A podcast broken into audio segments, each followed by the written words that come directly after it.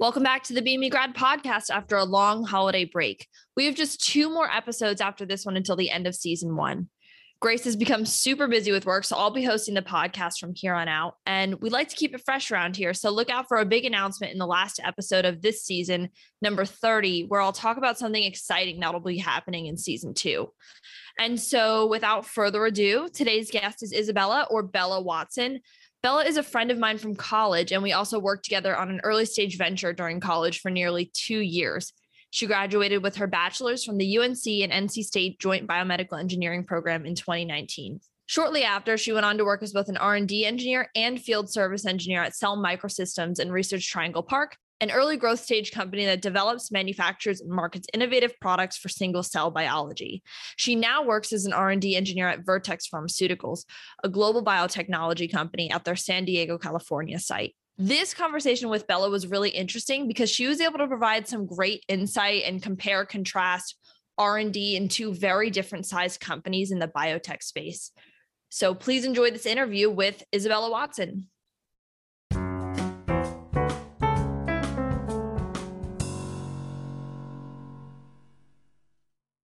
Welcome to the BME Grad Podcast, Bella. Thanks for joining. Yeah, thanks for having me. How are you? I'm good. How are you? I'm good. I feel like I haven't seen your face since we literally graduated. So, yeah. Well, I deleted like all my social media. So, oh, did you? I'm not really online much. I did the same thing, but I didn't delete anything. I just like permanently signed out and I haven't been back. So, nice. it feels good, right? It does. Yeah. I think for me too, I was always like out focusing on like needing to take a picture. I just want to take a picture of the sunsets, like for me, not for other people. Yes. Mm-hmm. So, uh, go you. Um, so it's good to see your face. I wouldn't have seen it otherwise. So yeah. I'm really excited to talk to you, um, specifically because we haven't had too many guests on the podcast yet that do r&d specifically and you've got a boatload of that experience. And i remember you were just so talented in um, design work in undergrad. That prosthetic arm you built was badass. I was checking out your website last night. So uh, yeah thank you for joining. And i think you've got a really interesting career journey so far in just two three short years. So uh, let's just kick off with where you're at now vertex pharmaceuticals what they do what your role is there. Um, that would be great Sure. So Vertex is a pharmaceutical company, um, and we make drugs to treat cases of cystic fibrosis, um, which is like a chronic and eventually fatal lung disease. And we're also in a really exciting project. We're in phase two human trials of a potential um, cure for type 1 diabetes. So I don't New York Times recently did a piece on us because we did our first like human trial with this uh, with this type 1 diabetes potential cure. And after 90 days, the subject is doing really well and hasn't had to take insulin. So really promising stuff there. Um, so I work as an R&D engineer in the instrumentation research and development group. And it's a really cool and unique group within Vertex. We're 12 engineers who design and manufacture novel instruments for scientists at Vertex only meaning like we don't patent anything, we don't sell anything. Um, they're just for internal use only because of the advantages they confer to our pharmaceutical company only. Uh, essentially, when a scientist at Vertex has an idea for how to make a drug development assay, uh, they come to our group and we make the machine that they want that's capable of carrying out that assay. So when nothing is commercially available for what they want to do, we make it and tailor it to exactly what they want to do. Uh, I am on the software team primarily, so I do a lot of coding in LabVIEW. Mm-hmm. But what I really like about R&D in this group is because we're so small, whatever project you're put on, you have to step up to whatever responsibilities that requires. So right now I'm on a project, I'm the project lead, and then there are two people. So I'm pretty much full time on this project. Mm-hmm. And then there are two kind of satellite people, two mechanical engineers helping me out but that means I oversee the design of the entire system, which is like a lot of fluidics, pumps, wiring, um, and software, of course. Uh, we primarily use LabVIEW. So yeah, what's really cool is with each project, I get to learn a lot. Like in my last project, I learned a lot about optics because I had to use um, an optical system to focus lasers. And then this is just a completely different project with like pumping cells through tubing. Um, all controlled through my user interface. So it's just, I'm always learning here. And I love that. Yeah. Really cool. Yeah. Always touching on like different um disciplines of engineering. It sounds like you're getting a little bit of software, biology, chemistry, and mechanical in there, which is really cool. And electrical, I guess. Could you like dive a little bit deeper into the project you're working on now without, you know, revealing too much, like just kind of the problem you're trying to solve and how you're tackling it? Sure. So right now, we're kind of Vertex is kind of experimenting with the pain medication market. Hmm. So we want to develop a drug that is more effective than like ibuprofen or Tylenol, but that has no neurotropic effects and no um, abuse potential. Hmm. So I'm trying. A lot of our focus has been like streamlining workflows uh, with those cells. So I'm working with I'm working on a system that automates a process of feeding, uh, washing, concentrating, counting, and plating those cells that we're looking to study. Um, because this is a week long process. And I'm setting up a system where you essentially press go and it does everything the scientist would do manually uh, over the weekend. You would just set a time like, okay, I want this done Sunday. They walk away and it's done for them. So it's a lot of uh, pumps and pinch valves and tubing and just flowing cells from one instrument to another. Yeah, that's I'm sure that's really time saving for some of the scientists too that can then like focus more on the results than rather that like manual work and then you all kind of your R&D moves a lot faster too. Is that kind of like the idea it frees them up a little bit? Yeah, it definitely frees them up and then it produces a greater throughput as well so that there's more cells available for testing and assays so that they don't have to spend as much time prepping. They can just go and do their tests and experiments. Okay. Does it like kind of remove some human error you're saying like getting a higher yield or potentially but i think the main thing is through automation you're saving so much time that you can just process the cells quicker Mm. right because you're not having to get your pipette put the the tip on it go and pipette something walk over incubate it you know it's just and it's all over the weekend as well so when the scientist would normally not be working Yeah, got it. That's fantastic. So how big is Vertex and where are they located? there are several offices around the world but the headquarters is in boston Okay. Mhm. And I, there's an Australia office and a UK office. Okay. Okay. And how did you find them? It's actually kind of a funny story. At my last job, um, I was moved to San Diego from North Carolina because I was Mhm. working as a field service engineer. Um, and most of our products at that last company are located on the West Coast. So they wanted me closer um, just for quicker service. Mhm. And Vertex actually owns one of our machines, one of those machines. So I came to service the machine and I was like, this is really cool. I like the look of this bigger company. Um, so I just threw in an application and it ended up going well and I got the position. So I switched to this job.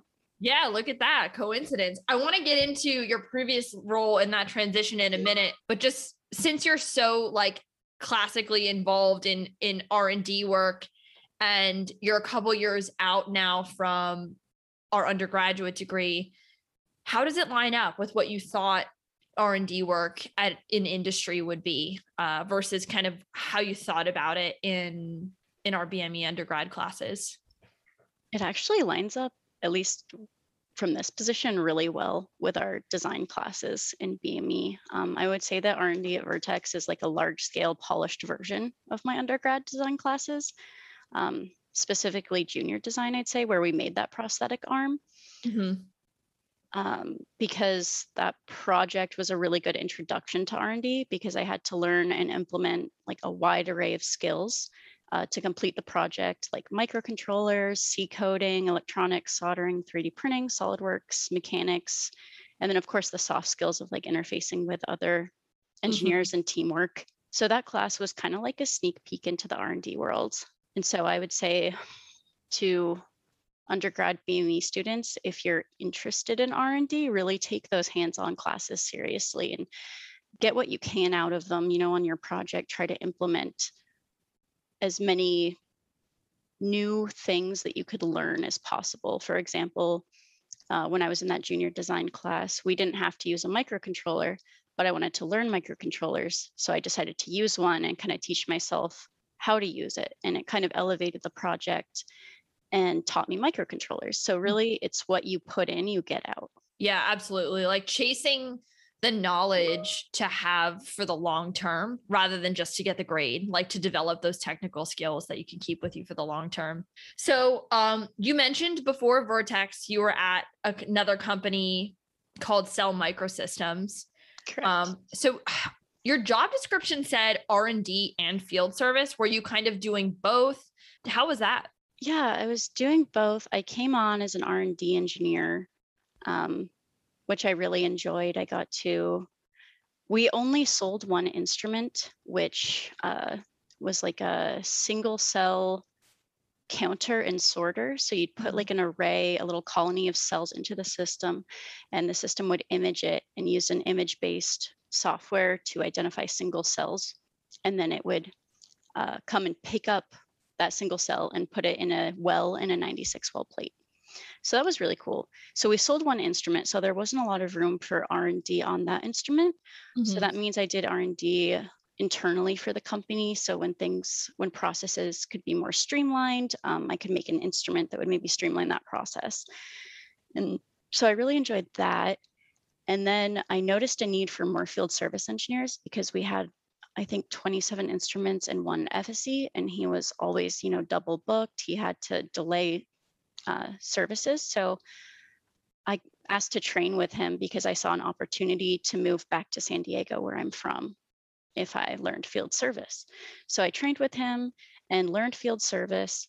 And eventually they did move me back to San Diego, which worked out really well. Um, but I was both field service and R&D when I was in North Carolina. So when I was in the office, I'd be doing R&D work. And then when I was traveling, I'd be field service.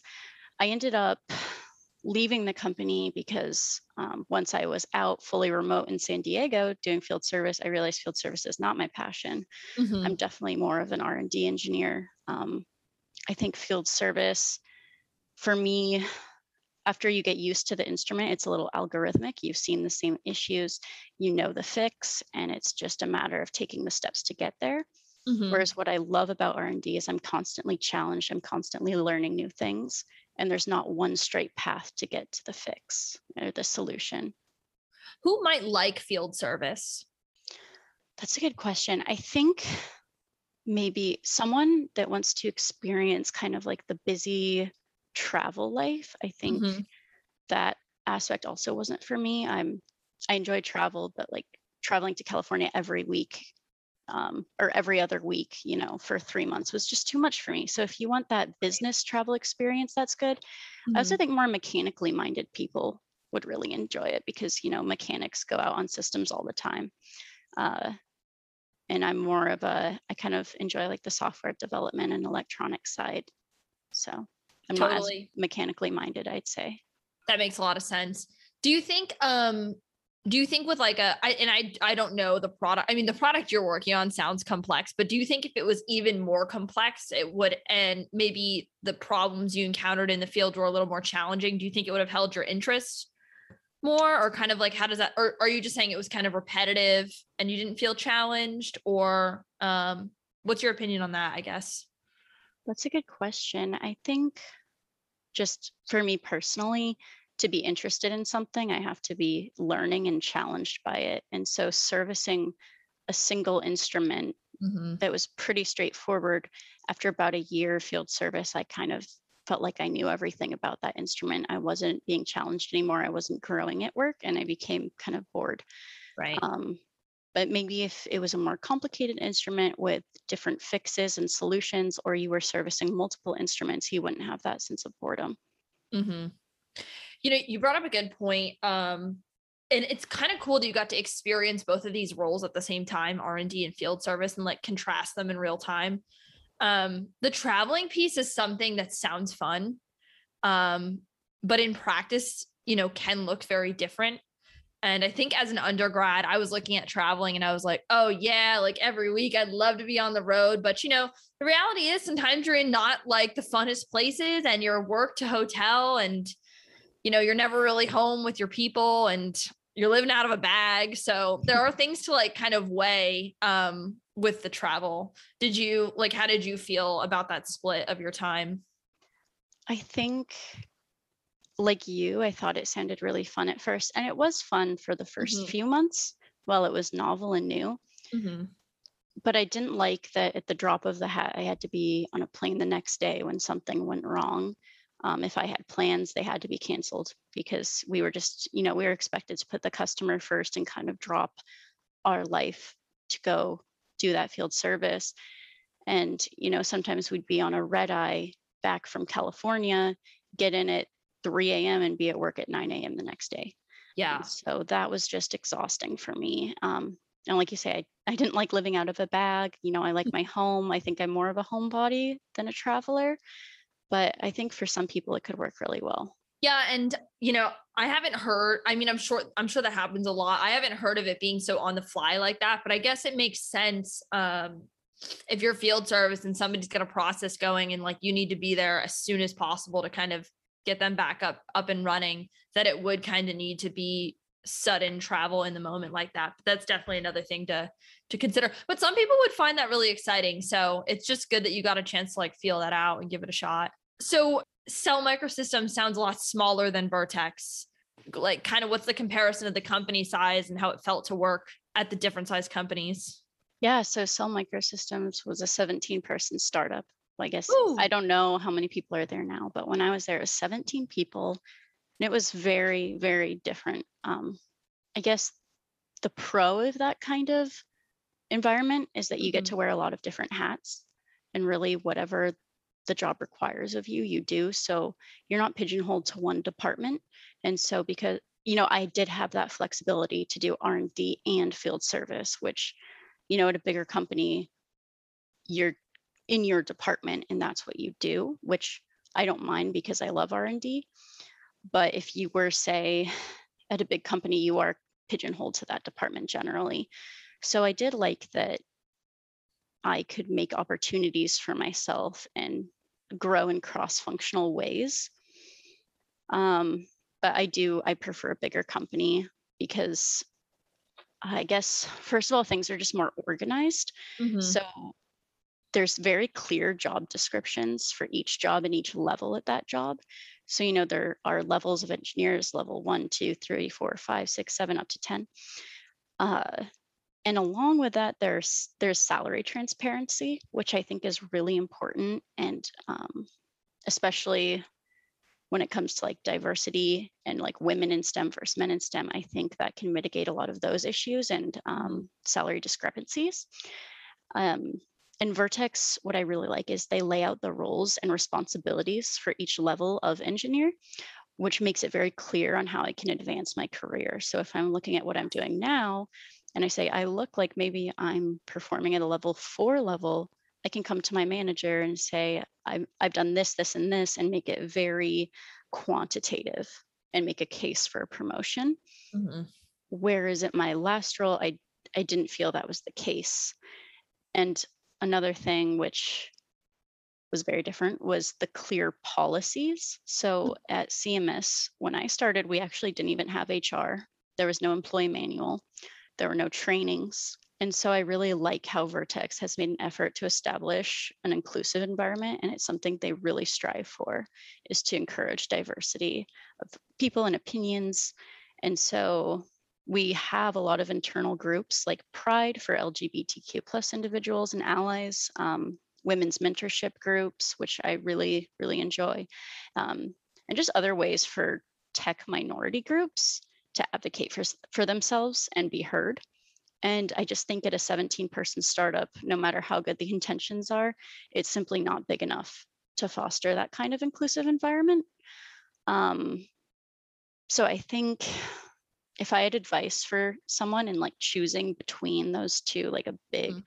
or a small company, if you're, you know, a woman or a person of color in tech and engineering, I think it's really important to do research on the company culture and kind of get a sense for that. You know, do they have those advocacy groups? Do they try to foster inclusivity? Yeah, I think that's a very important thing before you choose your company.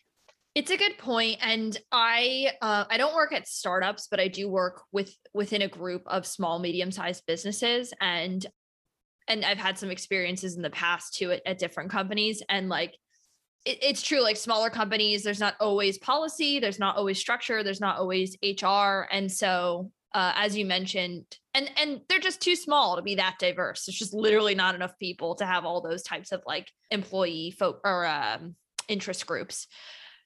And like you said, it's it's really important at a smaller company company maybe even more so than a larger company to make sure because they don't have all of those systems in place that the culture is a really strong fit for you maybe more so than at a larger company where some of those things are kind of ensured that you're going to feel comforted in in such a big network.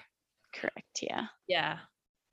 So what's the value in having been able to try out both a small company and a large company would you recommend folks try to get both of those experiences early in their career like what has that given to you in terms of figuring out what you want Hmm.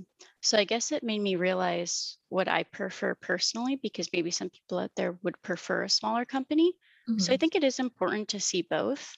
But hey, if you get your first job and it's a small company and you absolutely love it, I don't think there's a reason to go, you know, force yourself to to transition just to see a bigger company. But maybe somewhere in your career experiencing both is is a good idea. I, I have one last question for you just given like you've got really good experience in r&d in pharma related companies i guess i guess the companies you're at are pharma slash assisting the pharma industry. So um, what would you recommend a bme undergrad student do similarly to what you did or, or differently to what you did if they wanted to go into r&d like you are? I think what got me this job was probably, I think I really exude like a passion for what I do. You said you checked out my website, bellawatson.me for anyone listening. um, I do R&D pretty much for fun in my free time. I like to make projects. I like to tinker with microcontrollers and I'm just really passionate about it. I enjoy it. And so when I interviewed, I, you know, I pulled up my website, I showed all my project examples because it was relevant to the position. And I think they really liked that. And I got good feedback that uh, I actually got the job over some over two individuals with masters because my excitement really shone through. So I think my biggest piece of advice for someone looking to go into R&D and when they're really any job you're applying for, if you can show examples of some previous work you've done and just foster a genuine interest in engineering and what you do, that'll come across really well and people can tell. And then in terms of what uh, not to do, I'd say is kind of the flip side of that passion is that in undergrad, I got hyper focused on my design classes like junior design and uh, senior design, any really hands on course. I enjoyed so much that I probably spent too much time on that. And then my theoretical courses like um, biostatistics or biomaterials, you know, things like that. I didn't spend as much time as I should have. And um, I think some of my theoretical knowledge um, could be better because I've had to learn some on the job and I wish it was a little stronger going in. So I think just being well-rounded in your design classes and your theori- theoretical knowledge is really important. Yeah, that's awesome advice. Yeah, you crush those design classes. You're always a standout. I mean, it really shows how passionate you are. And if you're cool with it, I'm going to leave a link to your engineering portfolio website in the podcast description so folks listening can check it out and look at a really good example of of what that looks like. Um, Absolutely. Thank you.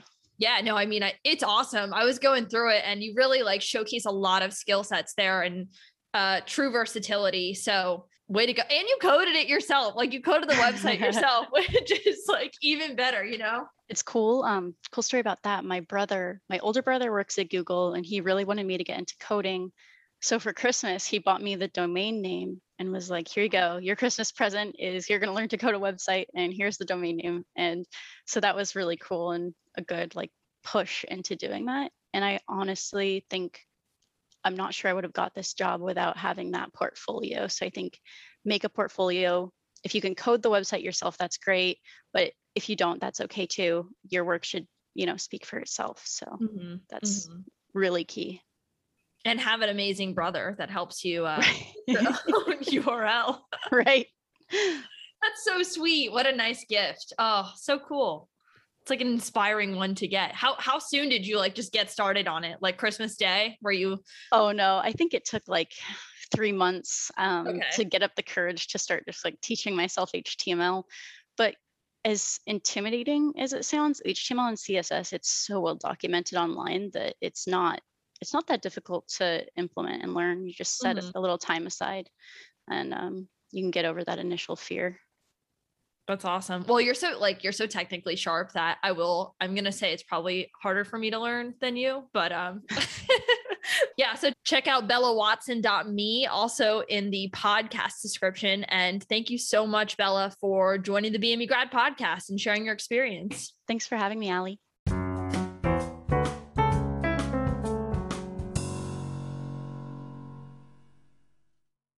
The BME Grad podcast is available on Spotify, Apple Podcasts, Google Podcasts, Amazon Music, and Audible. For more information on the BME Grad podcast, visit bme.unc.edu. Right now, you can find that information under the News and Events tab. If you can, please subscribe or follow and leave a review. Thanks for listening, and we'll see you next week.